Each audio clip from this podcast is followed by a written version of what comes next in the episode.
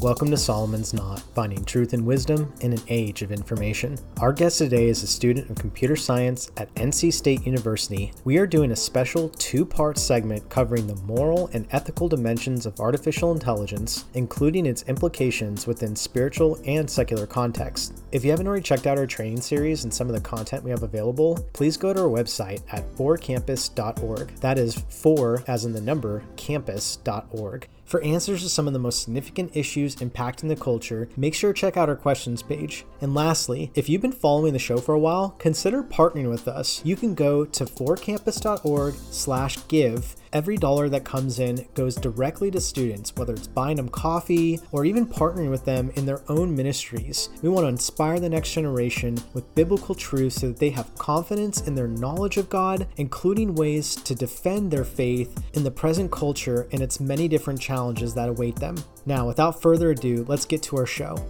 So we're at North Carolina State University. I'm with a student who just recently engaged last week. His name's Jared. You can find the initial interview we did under the Voices tab, May 9th. Put it in the show notes. So now that I got Jared here, can you uh, tell me a little bit about yourself? Let people know a little bit about you. Uh, we'll just get into conversation. Yeah. So my name is Jared. I'm a student here at NC State. I'm studying computer science. Just here to have a conversation about whatever topics we get into. Yeah. So excited. Yeah. Oh yeah, we got uh, everything from I think we're going to talk about AI, some of the worldview, and really honestly culture. What some of the talking points are, and how do we navigate those in 2021 post COVID. Um, Obviously, you know, there's a lot more issues to uncover. But all right, um, what do you want to talk about? Well, I think uh, I think talking about some of the morals and ethics of technology and some of the issues that arise would be interesting to maybe maybe start off with, and then maybe some of the moral issues and maybe and also benefits of AI later down the road. For the context of the show, we can't just assume everybody knows this. So, can you explain a little bit about artificial intelligence or machine learning, some of these things that are now household names? Yeah. So, and I'm not an expert, but the but the general idea of artificial intelligence is that it's some sort of intelligence that is inside of an algorithm. It's basically an, an, algorithm that computes some sort of information and spits out some sort of output. So that could be face recognition is a form of AI. You carry it around when your pocket. We all have AI around us, but that's like a low level AI. It's not true. It's not human level. It's not superhuman level. Um, it's just kind of a general algorithm that we use as a tool, but the idea is that well, eventually it might become to the point that that algorithm becomes so complicated and so profound and efficient that it will have human level intelligence and then beyond that, possibly superhuman intelligence. And right now we're in the infant stages of it, but it's growing at an exponential rate. That uh, exponential growth is can catch up to us really quickly. So in the earlier interview we did, um, where we'd actually just first met, you know, we talked about the singularity, like bridging the the man machine together. We've seen, you know, Elon Musk. We've seen this in the culture. Yeah. Uh, here, here's something, just an observation. Like this is no more a laughing thing. Like this isn't a science fiction issue. Uh, this is becoming serious conversation in the culture. I believe there's a few resources I'm, I'm going to put in the show notes here. Uh, one of them is a conversation that a, um, a, filmmaker had. He was invited as a guest. He was a Christian invited to a production for a film that some pretty significant people in IT industry were being interviewed. The Dalai Lama was even interviewed, and he basically, as a guest, to speak on the issue of how the faith aspect ties into the conversation on AI and some of the conclusions that were being presented by the Christian faith, or even just the theistic side of the camp, was was almost like fresh perspective to the people involved. It was a foreign teaching to look at the fact that we're creating something and calling it living, and yet does it have a soul? Not only is it self aware in that it can make ethical and moral decisions, and what is guiding that process? What do you have to say in response to that? Yeah, I think that's a good point. Here in, in America, when we think of like true AI, human level intelligence AI, it's some sort of robot or thing that can think like humans, let's mm-hmm. say, and then maybe beyond that. Typically, it's a negative response people are kind of worried like oh think of iRobot or all mm-hmm. like Terminator or kind of have a negative oh it's going to come take over the world Matrix mm-hmm. you know? Mm-hmm. It's it's going to kill all the humans. And I think that might be a cultural response. I think the technology is probably going to be inevitable. And I think with that, if something's going to be inevitable, you want to make it as moral and as guided and as ethical as possible. Typically, with big technological advances, isn't always the case. I mean, I would trust AI to do a lot of things that humans can't. So if you're trying to like calculate like entry of an atmosphere mm-hmm. going to Mars or something, you trust that to a computer because we can't do that. You know, in certain things like that, I think you mm. can trust computers to do it. That'll be safer. So, for example, another current topic is, is self-driving cars. Well, we don't have full self-driving mm. cars yet, but eventually, I think we will.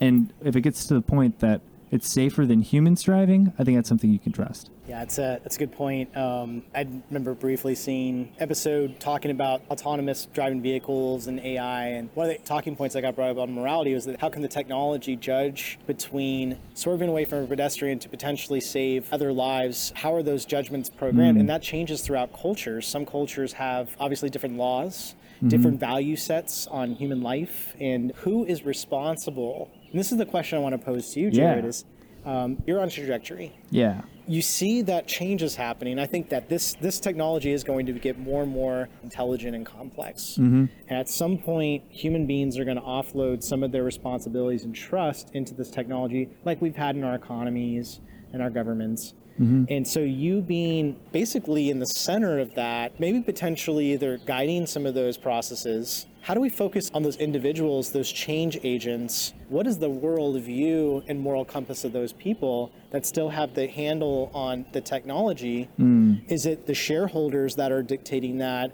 Or is it the elite programmers now dictating to the board members? Mm-hmm. How do you, as change agent programmer behind this technology, making that determination? What's the worldview and motivation that you're approaching that with? The moral foundation to support your decisions and rationale. So, so it's, in my position, I'll, I'll talk about self-driving cars. So, mm-hmm. you, let's say it's true I, autonomous vehicle. Let's say it's like 20 years in, in the future or something, whenever it happens. Mm-hmm. And there's a pedestrian, and let's say it's super foggy, unclear conditions, just something random happens mm-hmm. that it's not calculated to do, and someone has to get hit. And like the very narrow view, that's terrible mm-hmm. because someone's probably going to die. But then in the broader view, if you think of it, it's like okay, that one person died, but let's say you saved 5,000 people that year because maybe every year I don't know, 50,000 people die in car accidents, but then let's say you get autonomous vehicles and now let's say 200 people die mm-hmm. or maybe 500 people. That's an incredible amount of life saved. So you would say that sometimes someone or people need to make a sacrifice so that ultimately winds up being a benefit in the grand scheme. Mm. Because, you know, those 50,000 mm. people who died, let's say in mm. car accidents, they weren't necessarily like condemned or judged. You know, it kind of happened. You know, it's inevitable. We're all human. You know, it's a finite life. I think it's better because no matter how good your technology is, there's always going to be something random. Yeah. You know, and so, people are always going to die, and that's kind of the fact of life. And if less people could die, I think that's a, a improvement Yeah. yeah. overall. Yeah.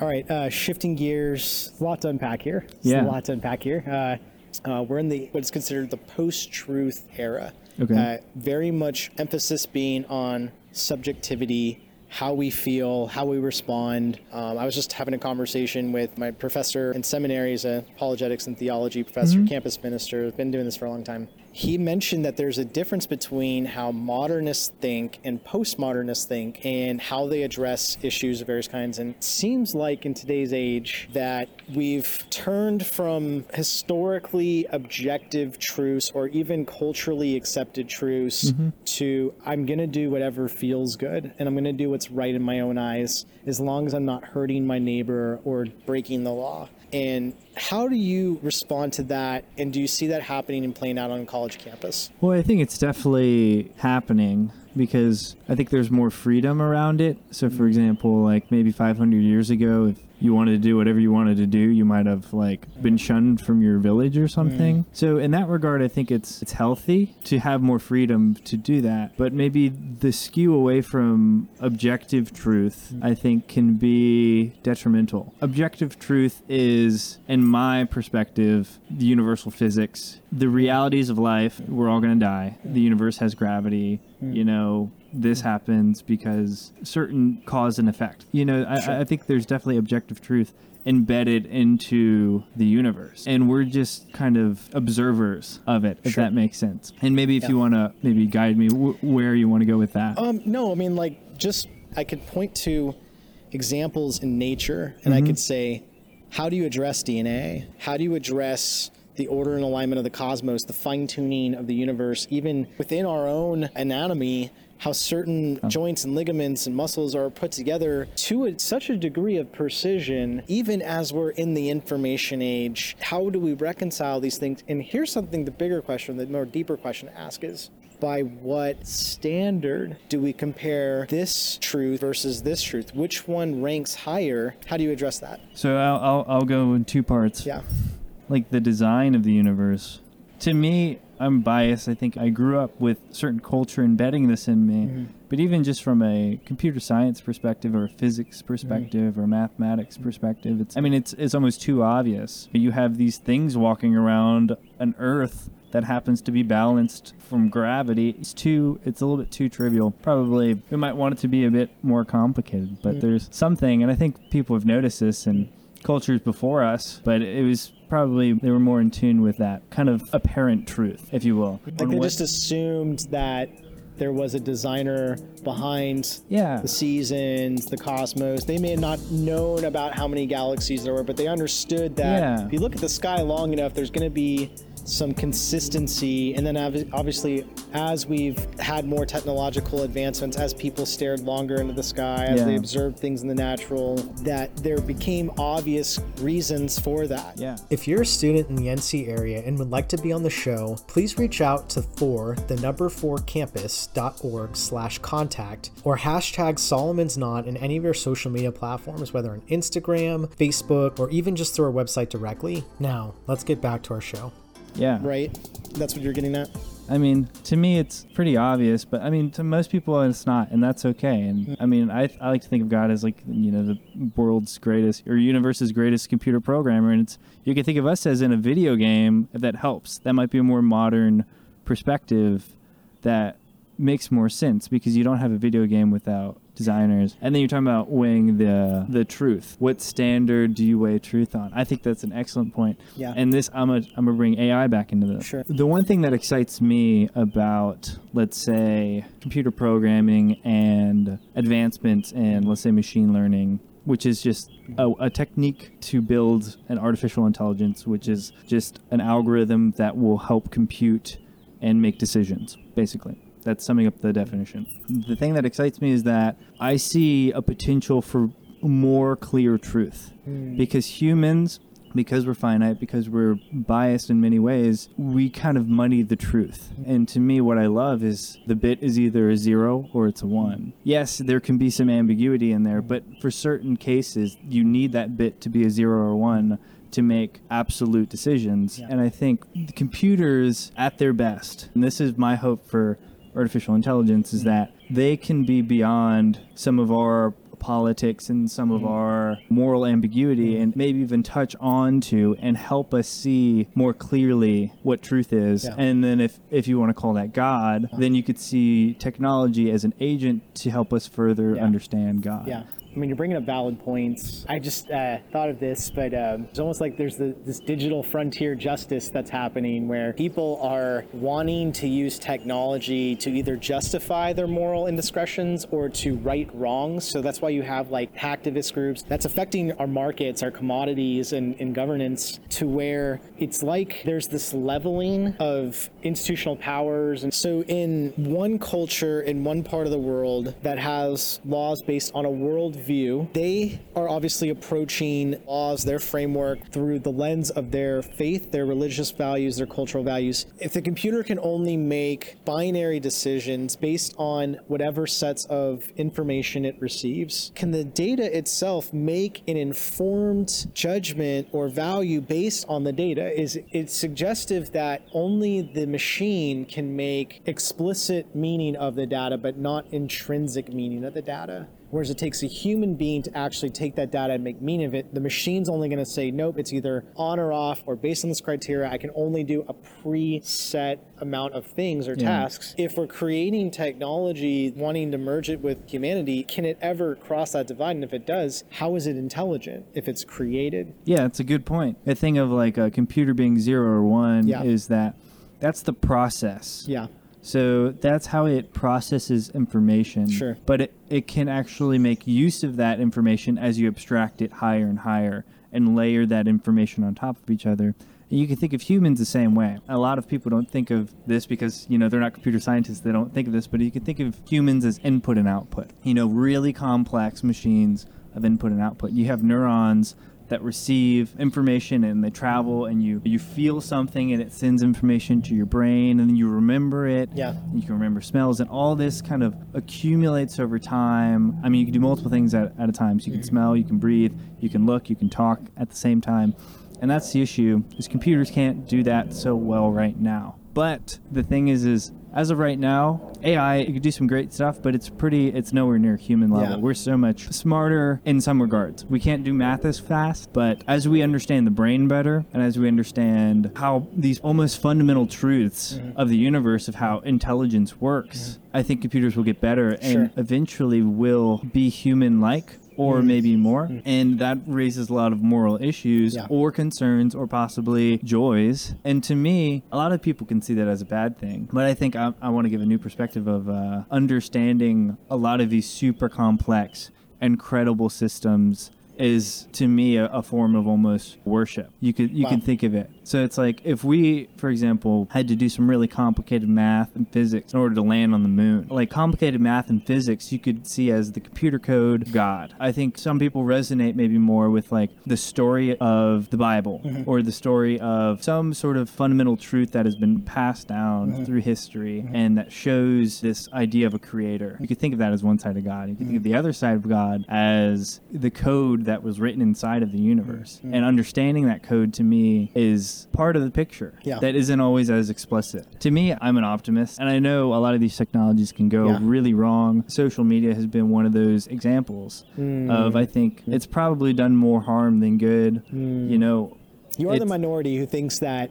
Yeah. you have a lot of optimism around the technology because Yeah. and that's good. I think if we didn't have that, we would not be able to communicate with other places, Yeah. other people around the world. No, and- I think I think I think it's good, but Yeah. Mm. I think the amount of distraction and that it's caused because yeah, you can, can communicate to that person halfway across the world, which Mm-hmm. isn't fantastic. The ramification of that is you might be trapped in this kind of loop Mm-hmm. that you don't know you're in, and uh, to me, I'm really worried about that Mm. technologically. But here's what I'm really optimistic about because I love spirituality and I love computers. I see AI and technology as an ability to advance humans' experience, understand truth better, and to ultimately understand the universe and God more. Yeah.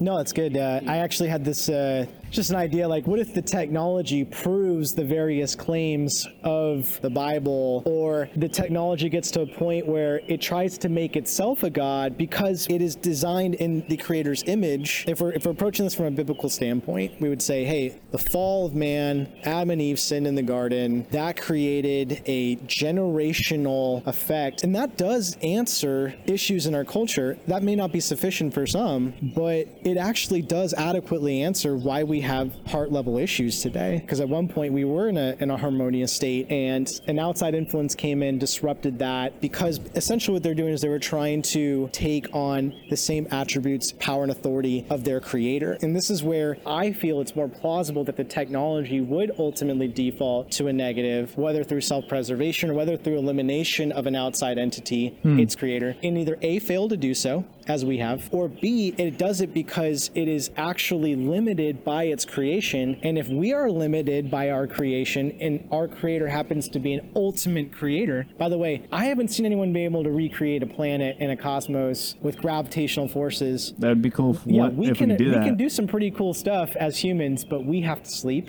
yeah. We have to eat. We have we get our hearts broken. I will say this though, that when human beings are united, and there's an example of this uh, in Genesis. So, you know, they're building a tower of Babel. Yeah, and I thought all- about that when, yeah. when we were going to have this conversation. God basically says, you know, if they're united together, nothing they'll do will fail. Like they can actually build this tower. Now, I think some of that's allegorical, but at the same time, like we put an astronaut on a moon like 60 years ago. And here's what's interesting that technology didn't exist the time that John F. Kennedy had spoken that in his inaugural address. Yeah. So they were on faith that they could actually come together and do this, and they did it. And here's the thing: is what if collectively, instead of going all in to technology, which we've done in certain degrees already, with you know sometimes not so good results, the social media, Yeah. the uh, the financial institutions that have melted down, and now our mass media, which has created so much polarization. Yeah, because now we can segregate content to people in this category under these conditions, and then over here do the same thing, and they get different types of information for the same event. How do we regulate all that? And going back and wrapping all that full circle, how do we base Hmm. any of those on a standard? Because if the standard is, well, we program the AI, our morals, our laws, our limitations cannot operate independently if it's a lesser creation.